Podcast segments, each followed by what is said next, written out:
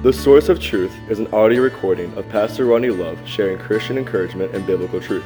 We hope this podcast can help make your path a bit brighter today.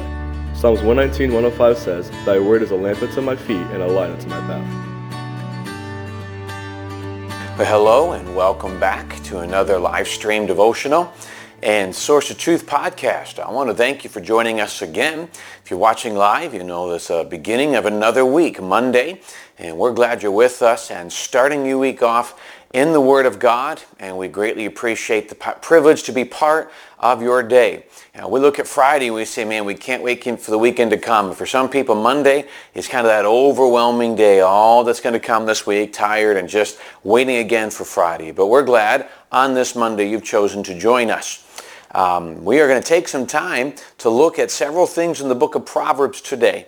And uh, it says we've been going through Proverbs because we really want to really look what are what are some great truths of wisdom we can use in a day when wisdom is so greatly needed. It's always been needed, we know that, but in a day where it just seems even more chaotic to go back to the Word of God and, and just seek for wisdom seemed to be such a, a great thing at this time. So we're going to continue as we kind of go section by section. Uh, we may not cover every verse at every time, but today we're going to actually take a couple sections of verses. And I, honestly, as I was studying this out before beginning to do this, um, I came to the conclusion I'm not 100% sure whether I'll finish because I actually have three thoughts that I was going to go to. Usually I don't do that, but they kind of all conclude under one primary premise. And so we'll get into that and uh, we'll begin to look. And so if I don't finish all three, I'll just pick up uh, whatever I don't get done tomorrow. So we're going to be in, in, Proverbs chapter 3. And remember, last time we just talked about, again, two or more popular verses in Scripture, verse 5 and 6, where it says, Trust in the Lord with all thine heart and lean not unto thine own understanding. In all thy ways acknowledge him, and he shall direct thy paths. And we talked about the difficulty of trust and the importance of trust, but more importantly, the importance of trust in God. And when we do that and don't trust our own thinking, then he will, we will allow him to teach us and, and he will guide and direct our paths, which we need. Right after he does that, there is a list of three things that are stated. And here's how I'm looking at that. When I learn to trust God, when I learn not to trust my own thinking, my own understanding, and my trust is in God, and my reminder of His sovereignty, reminder of His goodness, reminder of His grace and His love for me, I look at these next three things, and, and then I can see how trust is necessary for them. Then I can also see how these things are so powerful, needed in my life. So we're going to just take these three things again. If we don't finish them, we'll pick them up tomorrow. Uh, but Proverbs 3 verse uh, 7 says, Be not wise in thine own eyes. Fear the Lord and depart from evil. It shall be health to thy navel and marrow to thy bones. Honor the Lord with thy substance and with the first fruits of all thine increase. So shall thy barns be filled with plenty, and thy presses shall burst out with new wine. My son, despise not the chastening of the Lord, neither be weary of his correction. So he gives us three different aspects, and we're going to start with the first one. Be not wise in thine own eyes. Fear the Lord and depart from evil. He then says, it'll be hell to thy navel and marrow to thy bones. Let's, let's start with the thought of be not wise in thine own eyes. You ever been in a scenario where either it's dark or cloudy or frankly something surprising happens and people begin to tell uh, their eye, uh, eyewitness account of what took place? Um, I've been in situations where we've seen a car accident take place on the road, and as you begin to listen to the different people in the vehicle that watched it, they have all different perspectives, and sometimes uh, one person's story uh, almost sounds completely opposite of another person's story. And why is that? Well, you look at that, and, and you, you, look at this, you look at it and say, well, people saw it from different perspectives. Their eyes caught something that someone else did. In one scenario, uh, we were coming home, uh, I want to say from vacation, and uh, we saw somebody in front of us swaying back and forth on 95 going north. And uh, I, I, backed off. I'm like, this is not good. And they swung to the left and hit a concrete pylon and then swung to the other side. And, and so now I was looking at it from all of the debris that flew off the cars. I didn't want it to hit our car.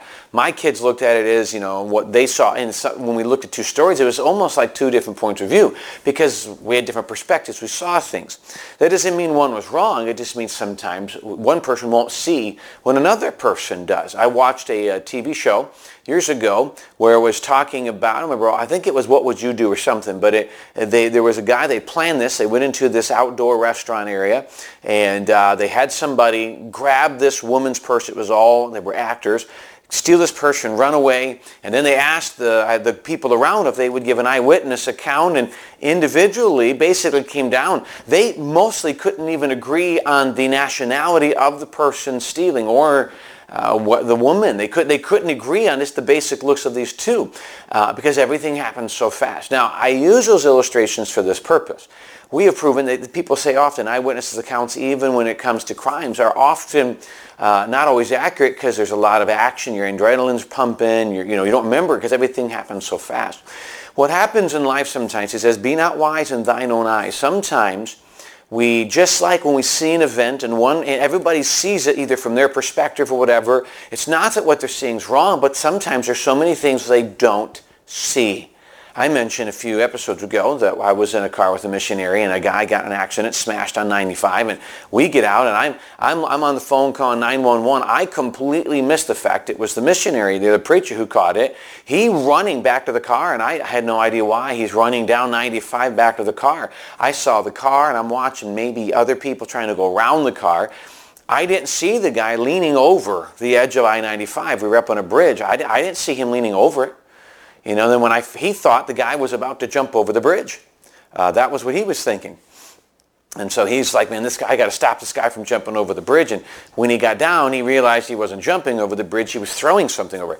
I didn't see any of that, and it was only about 15 feet from me. Uh, when you look at that, again, it's not that I saw something different. I missed it. When we put our trust in our own eyes, of what we think's happening or going to happen, all these things, what ends up happening in reality is we find ourselves struggling with, Lord, that's not how I saw it. I don't get it. And it can be very confusing. We miss things. That's why it's so important. He goes, be not wise in your own eyes and your own thinking, your own perspective. He says, fear the Lord and depart from evil. Don't look at everything. It's no big deal. I think I can handle this. Ah, I'm going the right way. Be trusting God. Trust his direction. Remember, he just got done talking about he will give us direction. So while we're following his direction, he's leading our paths. We need to not be evaluating. He may be leading us into a place that seems uh, uncertain, may seem not as easy. God, that path seems easier. Well, he knows further. We may only see the beginning of the path. He knows the full extent. So the key is don't, when you're following him, don't, don't allow your eyes to see what you think. Continue to trust into him for what's ahead of you. If we do that, because then we goes, fear the Lord, depart from evil, keep following his direction. He goes, then when you do these things, it shall be health to thy navel and marrow to thy bones. Simply saying it will be as important as your, your sustenance, your need for food, your need for, um, for health, anybody who's getting older who has issues with their joints where they hurt, you understand marrow to thy bones, uh, a, a uh, comfort, a strength. So being listening to him and following him and our trust in him and direction is as important as our daily need for food. So he talks about don't trust what you see, but then he moves on and says in verse um, 9, he jumps into something that we can sit back and say, I don't want to talk about this. It says, honor the Lord with thy substance and with the first fruit of all thine increase. So shall thy barns be filled with plenty, and thy presses shall burst out with new wine. So here's what he does. He starts, he gets done talking about if you, if you trust me, then I will lead you and you can trust. But while following me, don't, don't be deceived by what you think your eye sees or your own perspective because I know the best way. And if you follow me, it's, it's as important as your daily food. Then he says, now let's talk about your money. Now, I'm telling you, a lot of preachers will tell you they get a little nervous talking about money because people get defensive immediately. Can I tell you money? Money is just that. It's just money. It's things we need to be able to live. Sometimes we get consumed with our money. It's mine. I earned it. All these things. Can I be honest with you? If we allow money to consume us, it takes us the wrong direction. The Bible says where your treasure is, there will your heart be also. It's important as Christians to understand that what we have came from God. And we say, well, I earned it. Well, you're right, but God gave me the gift and the ability to do that. He's allowed me to have a job. We have to go back to reminding his sovereignty and his leadership, his guiding my path. I acknowledge I trust him. So if I trust him and then I, I trust him with things I can't see, then what should I do? Trust him with my money. Um, we, if there's anything we've learned over the last few months in this pandemic, is that money is uncertain. I mean, the stock market, massive crash, and I understand if I read yes, not too long ago, they talk about hitting new records. It's, it's climbed back up in those cases. And yet, we look at that and say, well, great, the economy is coming back, but how many people are still out of work? So you, you look at all of this, if you put your trust in money, can I even say in things and material things, we all realize they disappear so quickly. I, I own a home in Levittown and uh, we've been fixing it up over the years. You know what I can tell you? There, in the midst of a storm, I am glad I live in a home. I'm glad that I can watch the storm, but I'm protected from the elements. Uh, but then there are days when, you know, because it's structurally sound, you wonder, man, you know, then, then a roof leaks or something like that. And all of a sudden this thing you put your trust in is like, what's going to happen? What's going on?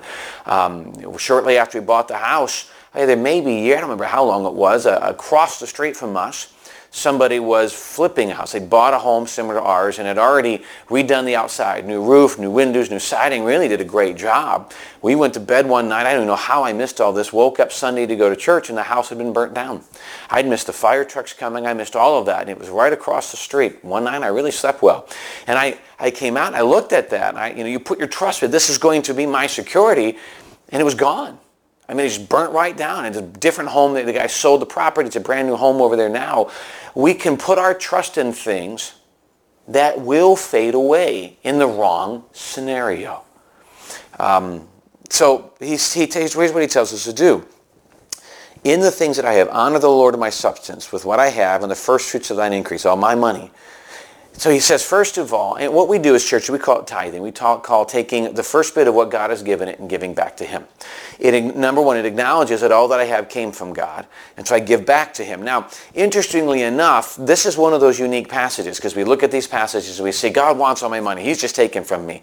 And I love this because he doesn't end with that. He doesn't just say, give me all your money. He, he says the first fruits, but then in verse 11, he goes, so shall your barns be filled with plenty, and your presses burst out with new wines. Obviously, he's talking to a farming community.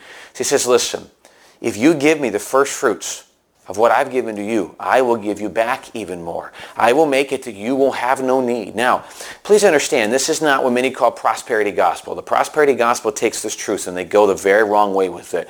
They say if you give $100 to the church, God's required to give you a thousand back. There's nowhere in Scripture that says that. It's not true. It also says if you live for God, you're going to be healthy and wealthy. But I know a lot of people, Christians, struggling with cancer. So do you have to come to conclude that if a Christian is struggling with cancer, they're in sin? Prosperity gospel would state, yes, that's not true. It's not biblical. Why else would Job have gone through all the grief he went through and God allowed it? And God called him a righteous man, that one that feared God and stayed away from evil. That's not true.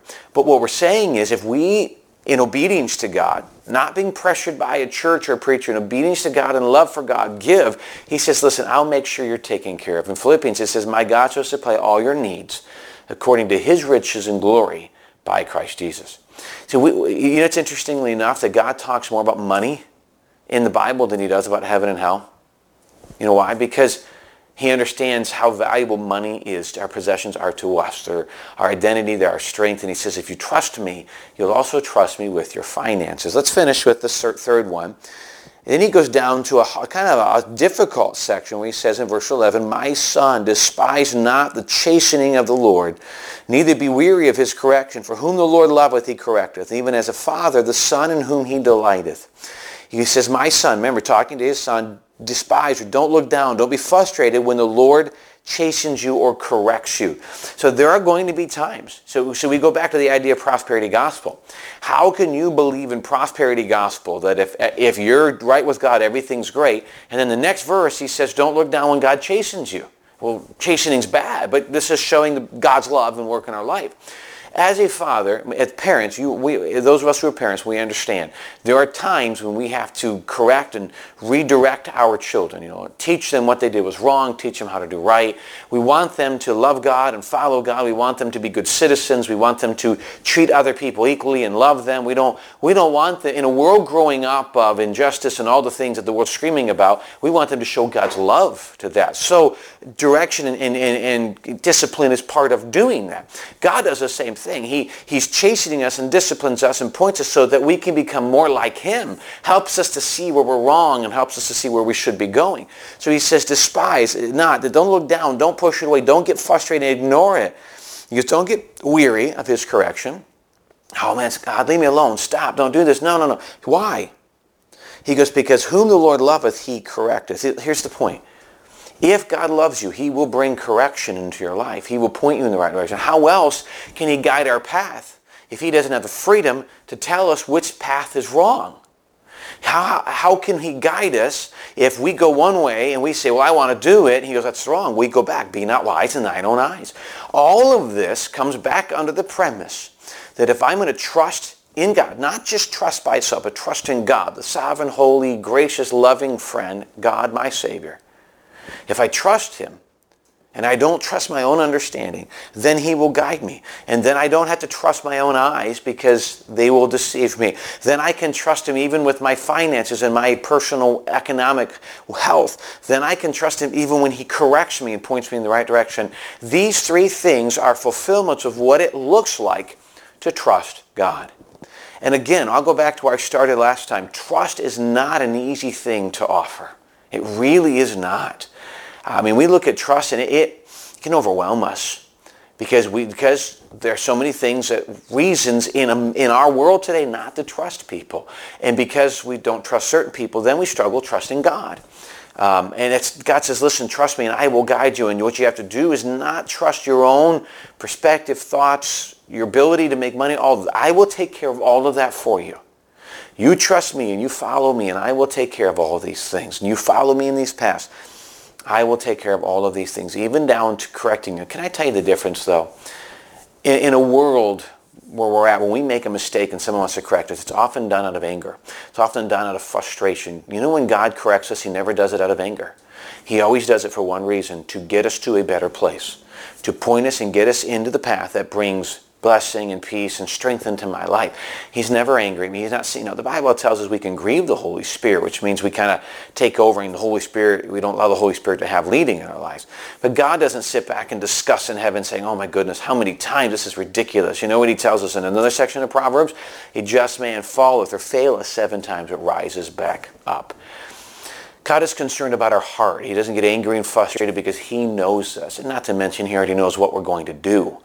So I think we got to be, you know, we got to look at the, the correction is less of him mad at us, because it's not, more of his love to point us in a way that brings us to the greatest this great path for peace and blessing and his working and blessing and then our fruitfulness in serving him. I know there's a lot put into these uh, about 17 to 18 minutes, and I hope that it wasn't overwhelming, but we look at it all under the idea, when I trust God, it will change so many things in my life. If you've not placed your trust in God for salvation, that's the beginning point. And I encourage you to do that. Uh, don't look at religion and church as the answer. You need Jesus. When you get Jesus, church and anything religion begins to change a completely different perspective. Put your trust in the person of Jesus not the religious front that people put out there. So I encourage you that. As Christians, may we daily, in the days that are easy and the days that are not, continue to place our trust in God and follow Him and then sit back. It won't always, we won't always see the results right away, but ultimately we will see how God's guidance was what we needed in the easy times and in, like now, the chaotic times of our world. Thank you again for giving me the beginning of your week and giving God the beginning of your week. I hope it was encouragement. I pray we will continue to learn how to trust in God more and more every day. We hope you have a great rest of your week and a great rest of your day. And thanks again for joining us. We look forward to seeing you again next time.